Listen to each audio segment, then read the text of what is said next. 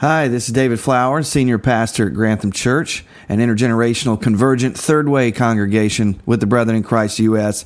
and located in Mechanicsburg, Pennsylvania. I want to thank you for listening to our podcast and for following the sermons that I and many others preach at Grantham. This is a free podcast and it'll always be that way, but if you'd like to give and help further the work we're doing for the kingdom, we'd greatly appreciate it. If you want to do that, you can do that by going to granthamchurch.org and clicking on the giving tab. Whether you're a member of our church or you're listening as a parishioner, it's our greatest desire that you would encounter Jesus and be changed by the good news wherever you are. Anyway, God bless you, and I hope you enjoy the podcast. This morning, we begin our fall 2019 sermon series, Spiritual and Religious. You can see the, the bulletin insert you have this morning, which has also been in our, our fall brochure. This is what that says is it describes where we're going in this series. I'm spiritual but not religious. It's a common phrase used by many people today to self identify as someone who values spirituality and the well being of mind, body, and spirit, while taking issue with organized religion. Even among many Christians, the term religious is often used as a pejorative term with connotations of hypocrisy and legalism and a lack of genuine piety. Uh, my, and, or I should say, our good friend Bruxy Cavey, uh, Meeting House up in Canada, uses religion this way. Say, Bruxy, stop that. Don't do that. Yeah, even my mentor friend Greg Boyd does that. And, and I don't think that that's proper, as we'll see in this series. So we say things like Jesus wasn't religious, or Christianity is not a religion, or that the Christian faith is not about religion, it's about a relationship. But is that really true? Is that entirely accurate to say that sort of thing? If not, where did this modern disdain for religion come from? And I want to ask the question what is at stake if we merely seek to be spiritual but not religious? And spiritual and religious is a sermon series that invites us to see that spirituality is really a vague, individualistic impulse toward the transcendent but it's not enough to shape us as disciples of Jesus. That's what we'll see religion is for. As the New Testament will attest, there is good in religion. And we'll see where Jesus didn't condemn religion, Jesus condemned false religion. Jesus condemned hypocrisy and rebuked it publicly. Correctly understood, the Christian religion was hand, is handed down observance of the church calendar and spirit infused practices like prayer, scripture, creeds, sacraments, and ancient liturgy, liturgies to properly form us into his image. You see, God doesn't need these things. God doesn't need them. We need them. We need them to be properly formed in our worship. As we'll see in this series, Jesus himself was religious. So, over the next seven weeks, I'll be taking us through a series that will challenge and inspire us to embrace the mystery and the liturgical power of the Christian faith, a way of life that is both spiritual and religious. Remember, if you haven't joined a sermon based small group, there are handouts in the welcome centers. You can fill one of those out and give it to Pastor Kelly. Uh, if you want to go deeper, in community, if you want to hear God's voice, what is God saying to me? What am I, what am I going to do about it? Our small groups, we want to be our primary vehicle for discipleship at Grantham Church. So check those out because some of them have already started meeting. And for those of you who appreciate uh, a bird's eye or, or, or, an overview of the sermon series, here's a quick little summary. This morning's message is entitled, I See That You Are Very Spiritual. I see that you're very spiritual. We're going to look at uh, where this disdain for religion has come from. We're going to look at the trend today of the unaffiliated or the nones. We're going we're gonna say, how do we respond to people that say they're spiritual but not religious? And might Jesus require something more of us? We're going to look at that this morning. Next Sunday in the message, spiritual but not religious, question mark, uh, we're going to properly define what religion is. We're going to see that whether you admit to it or not, we're all religious. Uh, as Jamie Smith uh, would say, we are all liturgical beings.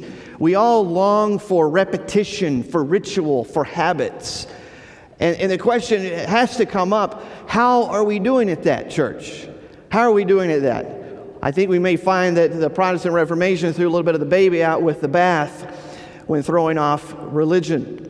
Uh, it's, it's not necessarily Catholic, it's early church. And we need to recover some of those liturgies and, and recognize that we have to be intentional in our spiritual and religious formation. Week three, we'll see that Jesus was religious. We'll look at the ways that Jesus was indeed religious, how he had a creed, the Shema, the Lord our God, the Lord is one, right? The Lord of Israel. How Jesus followed a calendar and festivals, made a pilgrimage to Jerusalem, how he attended synagogue faithfully and went to temple faithfully. Jesus prayed at certain times of the day. Jesus would have worn rabbinical colors. Jesus was religious. We're going to see that in week three. Week four, a sermon called Gracious Orthodoxy, we're going to see it's, it is appropriate to confess the Apostles' Creed with the church worldwide. To recognize this is what we share in common and that we can hold to some exclusive beliefs in love and not be jerks about it right not be legalistic uh, not be not be pharisaical in our orthodoxy in week five, we'll look at the power of Christian liturgy, how we can live into liturgy here at Grantham Church. And in week six, we'll look at religious rhythms of grace. What does a personal liturgy look like for you? What, is, what are these holy habits and routines look like for you so that you can be intentional in spiritual disciplines and proper spiritual formation? And then we'll end the sermon series with something ancient, something new. We say that we are convergent here at Grantham Church. We are holding together the ancient, the traditional, with the modern and the contemporary. We don't get, we don't get to make this stuff up as we go. And there is a rich history and rich traditions that we want to take with us each, in each generation as we recontextualize the gospel. What would it look like if we were in a church, if we were a church like that, a church on mission? being convergent. Why are we doing this? What is the purpose of this series? Well, as we'll see this morning, there is increasing secularism uh, uh, uh, around us, especially here in the United States. And there is actually a revival of sorts going on. You may not know this, where there is a lure to liturgy. Uh, the culture that we live in, where we're running and going constantly, we have a screen in our face constantly, that we are, we are obsessed with technology. People are longing for the transcendent, right? Uh, they're, they're longing for, for something more. Uh, they want to know that they're connected to, to ancient history. Uh, that, that every Sunday we, we uh, all confess together the same, the same creed and we all partake in communion, which we've been doing for 2,000 years. And do you know that there's actually a Lifeway, that's a Southern Baptist group, a Lifeway study that found that if those who are unchurched want to go to church, they are choosing not to go to churches and shopping malls, but cathedral type churches. They're seeking the transcendent. They want a faith that embraces mystery. And we're going to talk about that in this series. That is why we're doing it. Uh, we can be a church that offers good news to those who only see bad news.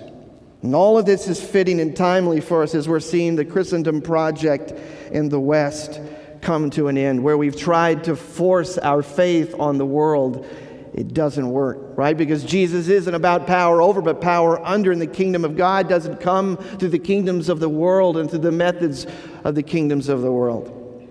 Uh, the kingdom of God doesn't come by, by vying for power, by trying to win the culture wars. And we're seeing that this actually is antithetical to the good news of Christ. And so, as this Christendom project comes to an end, I think we need to admit with N.T. Wright the current state of affairs. N.T. Wright says this in his book by the same name, Spiritual and Religious. He says, Those who flatter themselves that they still live in a Christian society today are simply out of touch with reality. We've been drifting towards various sorts of paganism, and it is time to call spades by their proper names. In fact, we, we, we have some data to back this up. Uh, look at what the Pew Research Center has put out just a couple years ago. Actually, a study that was done in 2014. And they asked people, What is your religious tradition? You know, and they have like Christian and Buddhist and Muslim and, and different options there. And, and there at the end, they have none. And 22.8% of Americans identified as unaffiliated, we call them nones, not N U N S, but N O N E S. They're the nones. Religious nones, a shorthand used to refer to people who self identify as atheists or agnostics, as well as those who say their religion is nothing in particular and made up roughly 23, think about that, 23% of the U.S. adult population in 2014. That's 46 million Americans. And it's rising. Uh, if you want to see how quickly the religious landscape is changing, just last year, the American Family Survey reported that as high as 36% of Americans now identify as nones. Now, that seems a little high, but we'll see if further studies confirm that. 36% of Americans identify as nones. And I find this interesting, just something I wanted to show you real quickly. Racial and ethnic composition among the nones. 68% of the nones are white. I, I find that interesting that because it's mostly white people that have furthered the Christendom idea. And as often happens, the pendulum swings in the opposite direction. We've given up on that project, and for some people, they've given up on religion completely because of the hypocrisies of the church. And take a look at how this is reflected across the generations. You'll see it across generations. Uh, Gen X makes up 28% of the nones, Older millennials, 22%. Younger millennials, the same. And there are various explanations for this. Uh, uh, some of those, those, could be that we are more, it is more socially acceptable to be unaffiliated today, where folks used to be nominally Christian, right? Because it wasn't appropriate for you not to identify as a Christian once upon a time. Now people don't see a problem with just admitting what the truth is. They, they are not really Christians. Another explanation could be political backlash. Young adults are fed up with the church's entanglement in politics. Amen to that. We're sick of it. We're tired of seeing it. Just go watch the Netflix documentary, The Family. You'll, you'll get a taste of what we're, what we're talking about here. This isn't the way the kingdom comes. And a lot of people, as I said, are tired of it. People are getting married later in life. That may have something to do with it because we studies show that when folks uh, maybe they, they go to college and they drop out of church and they get back into church when they get married and have a family. So people are getting married uh, later in life and having a family later in life, and so they're dropping out of church for longer periods of time. People, uh, people are losing trust in institutions, particularly religious institutions, because of all the scandals that we see. Another explanation is the growth of, of uh, the internet and social media, altering a sense of community and devotion to civic and religious organizations. And that's not just the church, but a lot of nonprofits are seeing that. They're experiencing this change in society. But again, notice that nones are on the rise across the board. You ba- baby boomers, you don't get away with anything. It's 22% for you, too, who would say, We're nones. We don't affiliate with any particular religion. And I've often wondered if the baby boomers are partly responsible for Gen X and older millennials, but we won't be too hard on them. In her book, Choosing Our Religion The Spiritual Lives of America's Nones, Elizabeth Drescher says this We can see from the data that far from being a fringe phenomenon among the unchurched in overeducated, latte slinging corridors of the country, unaffiliation is part of the religious and spiritual structure of every social sector. Yet, according to Pew in 2017, listen to this 72% of nones believe in God. 72% of nones believe in God or some sort of higher power. 75% of all Americans consider themselves spiritual persons.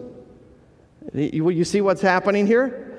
25% say they are spiritual but not religious.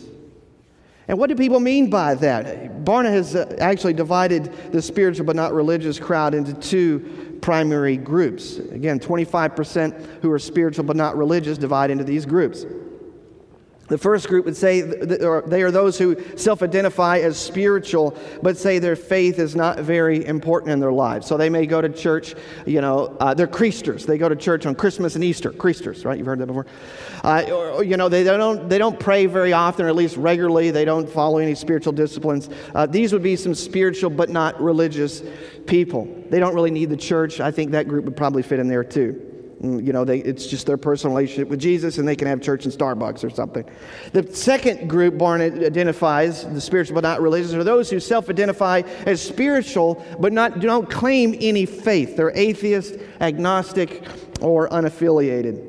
And you, you ask yourself, how, how did this happen? How did we get to this place in America? Especially if, if you've been under, and I would say, the illusion that America has been Christian. Uh, it never has been. Uh, unless you want to count the genocide of Native Americans and, and slavery as Christian, it's never been Christian. And as we'll see this morning, a good bit of those founding fathers were deists. They despised Christianity. But you got to ask, how did this happen? How did we get here? And to understand how we get here, we need to back up a couple hundred years. This I'm spiritual but not religious has been years in the making. If you're not familiar with the Enlightenment, that is the 18th century European intellectual and philosophical movement, which brought us some good things. I want to admit that. Brought us some good things. There was, uh, with the Enlightenment came a surge of ideas, of inventions, of scientific progress, of, of the promotion of individual liberty and intolerance. These are good things. These are good things. However, it also gave us our modern disdain for religion. Uh, again, people reacting to the Christendom project. We've had it with that, we're done with that. And thinkers like Voltaire, you may have heard of Voltaire, the historian and philosopher who inspired the French Revolution, was a deist that is, a deist is someone who believes there is a God, he created the world, but he's not really involved uh, in things. He's not personal. You know, it's like he, he started as a, a, top, he spun a top, and he's just let it go, and it's just up to us to sort out the world. That's what a deist, that's what a deist is. God's far away, he's not really up in our, up in our Kool-Aid, in our business. He doesn't really care about that. It, it's just left to us. And Voltaire, what I find is interesting, and I don't know if this is just a, a rumor or legend or whatever, but he had such a disdain for Christianity, he proclaimed that in his, in his lifetime it would come to an end. Of course, it didn't. Voltaire met his end, and then they turned his house into a printing press for Bibles. I Don't say God doesn't have a sense of humor. There's Thomas Paine. You know, I could list a bunch of people. I just list a few. Thomas Paine, his Age of Reason pamphlet promoted deism and rationalism and attacked Orthodox Christianity, greatly shaping American thought and culture. Thomas Jefferson, you all know Thomas Jefferson, helped pen the Constitution, is another deist who took out his secular scissors Enlightenment scissors and cut up the Gospels, reducing Jesus down to a good guy whose life and death should inspire us to be moral and kind to one another, like hug a peasant near you and be willing to die for your principles, but nothing else. We don't believe in the supernatural and the miracles and that kind of thing. Uh, it, you know, Jesus is just a good guy, and we just, these Christians have just made up the rest. And then in the 19th century, there were skeptics and other critics of religion, like Friedrich Nietzsche, the German philosopher, who said, The old truths, he said, the old truths of Christianity are going away. That religion has gone as far as it can go, and now it's time to evolve, time to grow up, and time to move on from such childish fantasies. It makes you think of the psychologist Sigmund Freud, who said, God is just that, a fantasy. It is us longing for Father just projected onto a cosmic screen to say we're not alone and somebody cares. But it's just to help us to cope. That's what Karl Marx said religion is the opiate of the masses, another 19th century thinker who has influenced and shaped the Western culture today. Bertrand Russell, the atheist who wrote a book, Why I'm Not a Christian, has influenced people like Richard Dawkins, a, a staunch, may dare I say arrogant, new atheist today, an evolutionary biologist who rails against, against God and against religion of any kind. And so, what we're seeing today has, folks, been years in the making. This didn't just happen yesterday or last decade or even the 60s, although that didn't help. This has been years in the making. What began in Europe traveled across the pond, and you could easily argue that it was kneaded into the very dough that would become the United States of America. This is how we're being baked, folks. okay, I didn't mean that as a drug reference, but Heaven may look down on America today and think we are all on drugs. I'm going to argue this morning that we should repent of false religion. Repent of false religion and acknowledge our hypocrisies. Uh, that, that, we, that we need not cast off true religion to do that. Uh, for when we do, we're adopting a secular worldview and giving into the spirit of the age. Uh, the author and pastor Brian Zahnd puts it this way He said, Most 21st century Westerners are very reluctant to identify themselves as religious, but this is a mistake. We've surrendered to the Enlightenment's assault upon religion. We have saluted Voltaire and Nietzsche. Even Christians have done this. Today, the insipid mantra is I'm not religious, I'm spiritual. The idea is that, that spiritual is acceptable, to be religious is not. Zahnd says, but the I'm not religious but spiritual motto is really just a modern rejection of time tested wisdom in favor of a make it up as you go approach. Now, what does Brian mean, a modern rejection of the time tested wisdom or tradition in favor of a make it up as you go approach? Well, that's some of what we're going to be unpacking in this series, so be patient. We can't talk about it all in one message. This is just the beginning this morning. But for this morning, let's begin with Jesus in John chapter 4. It won't be on your screen this morning, so if you have your Bible, would you open it up to John chapter 4? If you don't have a Bible, there are Pew Bibles in front of you. Make sure it's not a hymnal, that won't get you anywhere. Open up your Bibles to John chapter 4. In John chapter 4, Jesus intentionally walks through Samaria. If you've grown up in the church, you've probably heard a little bit about Samaria. Samaria is the place where Jews don't go. If you need to go from, from Judea to get the, to the Galilee, you go across the Jordan and around Samaria. And the reason is, is because Samaria are seen as, as um, uh, syncretists. They have mixed the religion of Judaism with, uh, with other faiths and other ideas. Uh, you, you can see them, like they're the people on the other side of the tracks that Jews don't want to mix and mingle with. And so Jesus intentionally goes through Samaria instead of around Samaria, and he's going to have a conversation with the woman at the well here in John 4. Now, you've probably, again, if you've grown up in the church, you've heard this story before, and you've seen various elements, um, you know, our attention drawn to various elements in this passage, but maybe not quite in this way that I'm going to do this morning. So I want you to follow me and see what I think Jesus has to say about our current situation. John chapter 4, beginning of verse 4. Now he had to go through Samaria. So he came to a town in Samaria called Sychar, near the plot of ground Jacob had given to his son Joseph. Jacob's well was there, and Jesus, tired as he was from the journey, sat down by the well. It was about noon.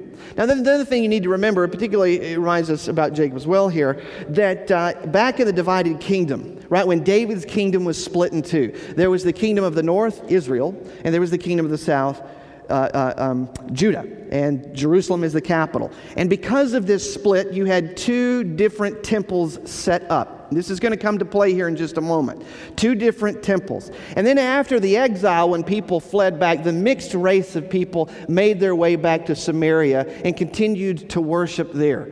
Right? So you've got pure worship by the Jews in Jerusalem and then worship by the Samaritan, Samaritans in what was old Israel. So here Jesus is. He walks to this well known spot, Jacob's well. When a Samaritan woman came to draw water, verse 7, Jesus said to her, Will you give me a drink? His disciples had gone into town to buy food, so Jesus is alone. That's what John wants us to know. The Samaritan woman said to him, You are a Jew and I'm a Samaritan woman. How can you ask me for a drink? For Jews do not associate with Samaritans. And Jesus answered her, If you knew the gift of God and who it is that asks you for a drink, you would have asked him, and he would have given you living water. Now, right away, Jesus is letting her know, though she doesn't understand it right away, what he's there on assignment for to give this woman living water. Don't you know we all thirst, right? We all thirst deep down. Spiritually, we thirst. Jesus is here to quench our thirst. Verse 11 Sir, the woman said, You have nothing to draw with, and the well is deep. Where can you get this living water? Are you greater than our father Jacob, who gave us the well and drank from it himself, as did also his sons and his livestock? Look at what Jesus said, verse 13. He answered, Everyone who drinks this water, pointing to the well, Jesus said, They'll be thirsty again. Whoever drinks the water I give them will never thirst. Indeed, the water I give in, to them will become in them a spring of water welling up to eternal life. Now, I always feel like I have to stop when we say eternal life because many of us have been conditioned in the church just to think of immortality. But Jesus is not exclusively thinking of immortality. Aionios is the word for eternal, and it refers to the age to come when the kingdom comes in its fullness. Jesus is saying, I've come to give you that kind of life right here and right now. That's good stuff. A spring of water welling up to eternal life. The woman said to him, Sir, give me this water so that I won't get thirsty and have, no, have not to keep coming back to this well to draw water. Still not getting it, Jesus gets her attention this way. He says, Go call your husband and come back. She says, I have no husband. And Jesus said to her, You are right when you say you have no husband. The fact is, you've had five husbands, and the man you now have is not your husband. What you have just said is quite true. And unfortunately, a lot of American Christians have read this as, as almost condemning of this woman. That's not Jesus' point. Jesus saying, I know you have needs. I know you've been hurt. I know why you're here by, at this well all by yourself. You are thirsty for more than just this water. Isn't that good? Look what she says in response Sir, I can see that you are a prophet. That's right, more than that. Our ancestors, our ancestors worshiped on this mountain, but you Jews claim that the place where we must worship is in Jerusalem. She's still trapped in that, that mode of thinking. Once again, Jesus says, Woman, believe me, a time is coming when you will worship the Father neither on this mountain, you can see Jesus sort of pointing behind them, not on this mountain nor in Jerusalem. It's not about the place that you worship. But look what Jesus said You Samaritans worship what you do not know. We worship what we do know for salvation is from the Jews. I'm going to come back to that. Keep verse 22 in your mind. Verse 23 Yet a time is coming and is now come when the true worshipers will worship the Father in the Spirit and in truth, for they are the kind of worship worshipers the Father seeks. God is Spirit, and his worshipers must worship him in the Spirit and the truth. And the woman said, I know that Messiah, the one called the Christ, he is coming, and when he comes, he will explain everything to us. And Jesus declared, I, the one who speaks to you, am He. What a moving story. If you look at verse 22, I want you to, to key in on this verse. You Samaritans worship what you do not know. We worship what we do know, for salvation is from the Jews. You say, Jesus, you're being a little exclusive. Well, you know, Jesus wasn't really concerned about that. What Jesus is concerned about or is giving us eternal life, and Jesus knows there's only one way to get that. John will say later in chapter 14, verse 6, many of you know this I myself am the way, the truth, and the life. No one comes to the Father except through me. Nobody can know God except through me. And look at this, folks. Jesus sees himself coming in the tradition, in the story of the Jewish people. Jesus is a religious Jew, and he sees that what he is doing is through the revelation of God through the Jewish religion.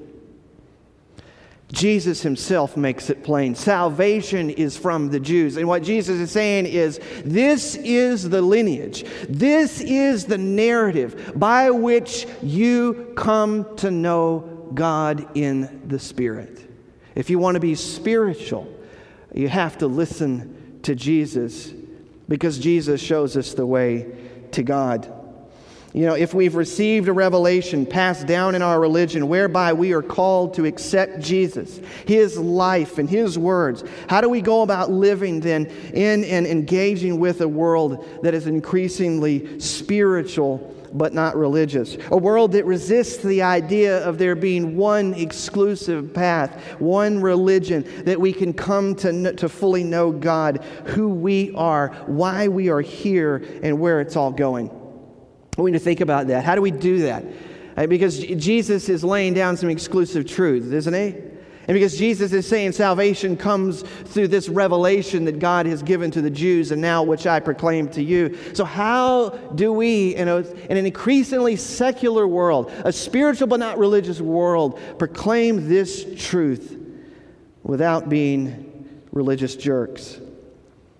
Well, on top of taking Jesus seriously, and his example seriously, as we see in John 4, I believe Paul shows us how in Acts chapter 17. If you would turn to the book of Acts, that's the very next book there in your Bible, in the New Testament. The book of Acts, chapter 17.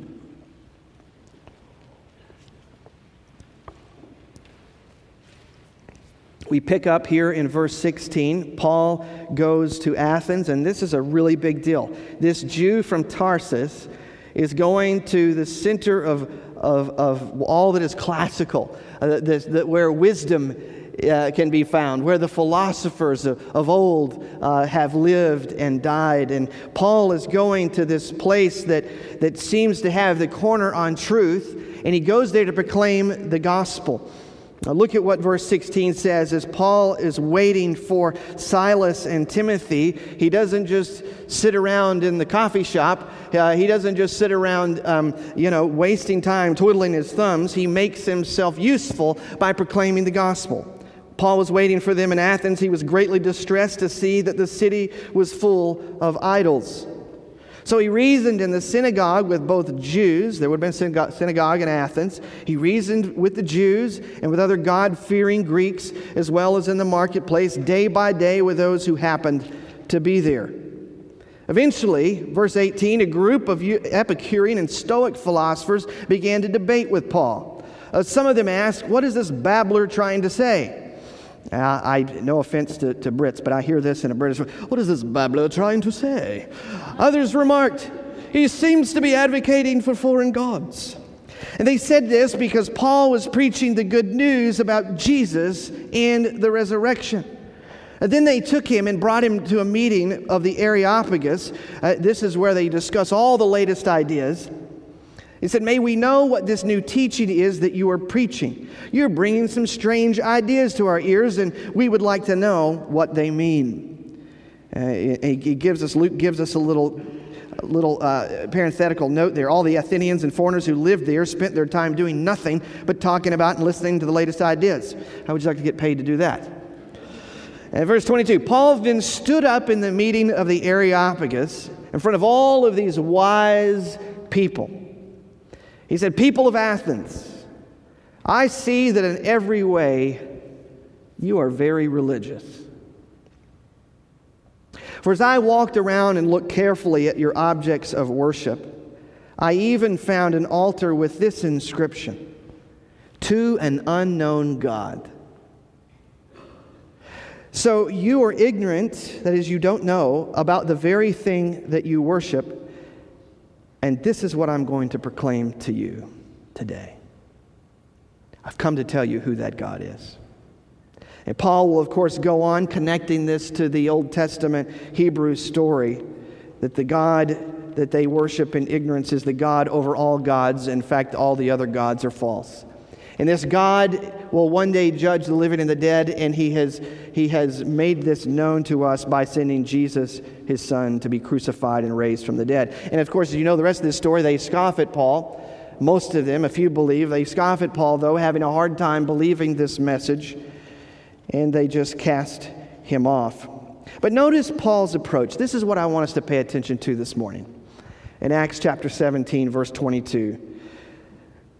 Verse 22 is not a slap in the face. And I think maybe we've often read this verse this way. For I walked around and looked carefully at your objects of worship. Uh, you know, he, he, said, I see that you are, I see that you're very religious.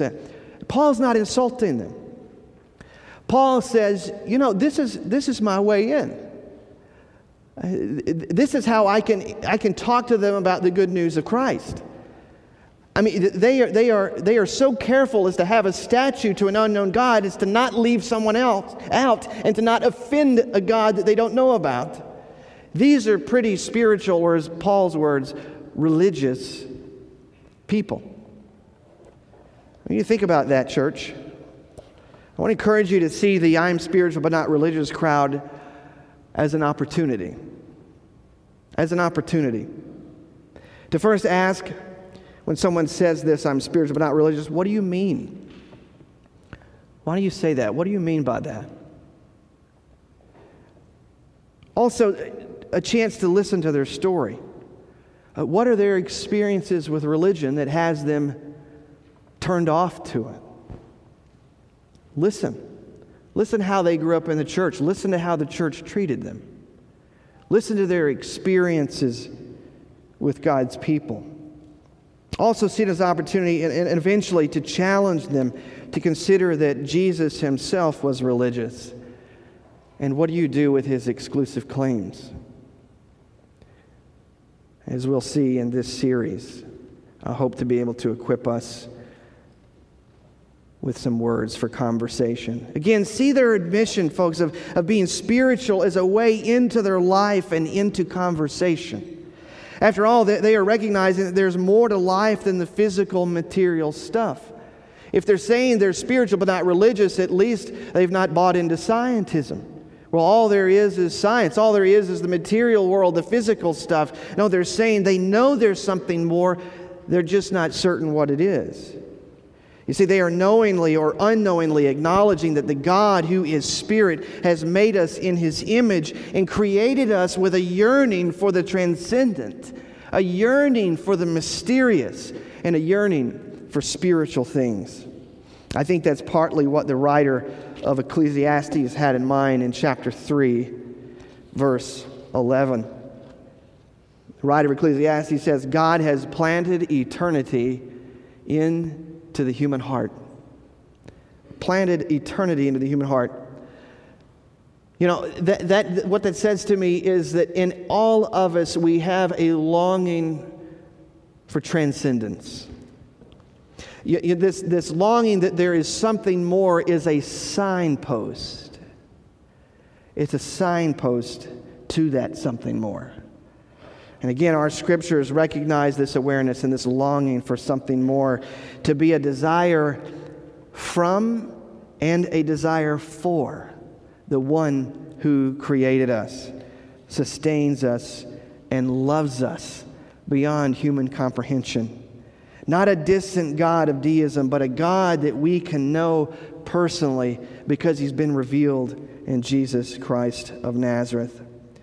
Brothers and sisters, this is why the psalmist writes these words As the deer pants for streams of water, so my soul pants for you, my God. My soul thirsts for God, for the living God. Where can I go and when can I go and meet with God? Do you recognize those spiritual yearnings in yourself? Whether you say, I'm just spiritual but not religious, or you don't have a problem with religion, do you recognize those yearnings? And are you following those yearnings to the God who's been revealed in Jesus? Have you taken Jesus seriously? Have you looked at his life for yourself? Have you listened to his teachings? Even these exclusive claims. And finally, this morning, I'd like us to consider these following questions for reflection and for response. Leading and listen to how the Spirit is speaking to you, if you would. Number one, how are you feeling about our current cultural shifts away from religion? How does that make you feel? Be aware of those feelings this morning. Does it alarm you? Or do you see this as an opportunity for the church? Number two, despite the growing animosity toward religion in the church, are you able to listen and learn from spiritual people who are open to God? As we see the Apostle Paul was, and as he found a way into conversation. And number three, have you been pulled into the modern assault on religion? As a follower of Jesus, have you been pulled into this modern assault on religion? I want, you to ask, I want to ask you this morning to think about that and maybe to rethink that this morning. How might God be calling you to open your heart up to the beauty of the Christian religion? And I used that word this morning intentionally the beauty of the Christian religion. Folks, I think we're going to find in this series that there is something beautiful about the Christian faith, and God wants us to live into it. And my prayer for you is it has become a prayer I have been praying God, make me more religious. Jesus was religious, and I want to be like him. Father, we come to you, Lord, and we ask that your Holy Spirit would speak to us. God, that you would convict us where we need to be convicted, and you would encourage us, Lord, where we need to be encouraged. I pray, Lord, that you would make us aware this morning of this assault upon religion. God, that we would see that some of it is a result of the church not looking like Jesus. And where that has happened, Lord, help us to repent. But God, we pray that we wouldn't throw the baby out with the bath. We pray that our hearts would be open to see, Jesus, how you were religious and how we need inherited traditions, practices, holy habits, the confession of creeds, the church calendar, communion, to be the people that you've called us to be.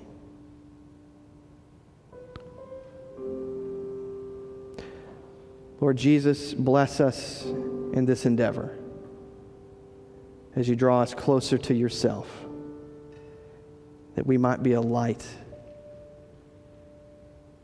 to the secular world around us.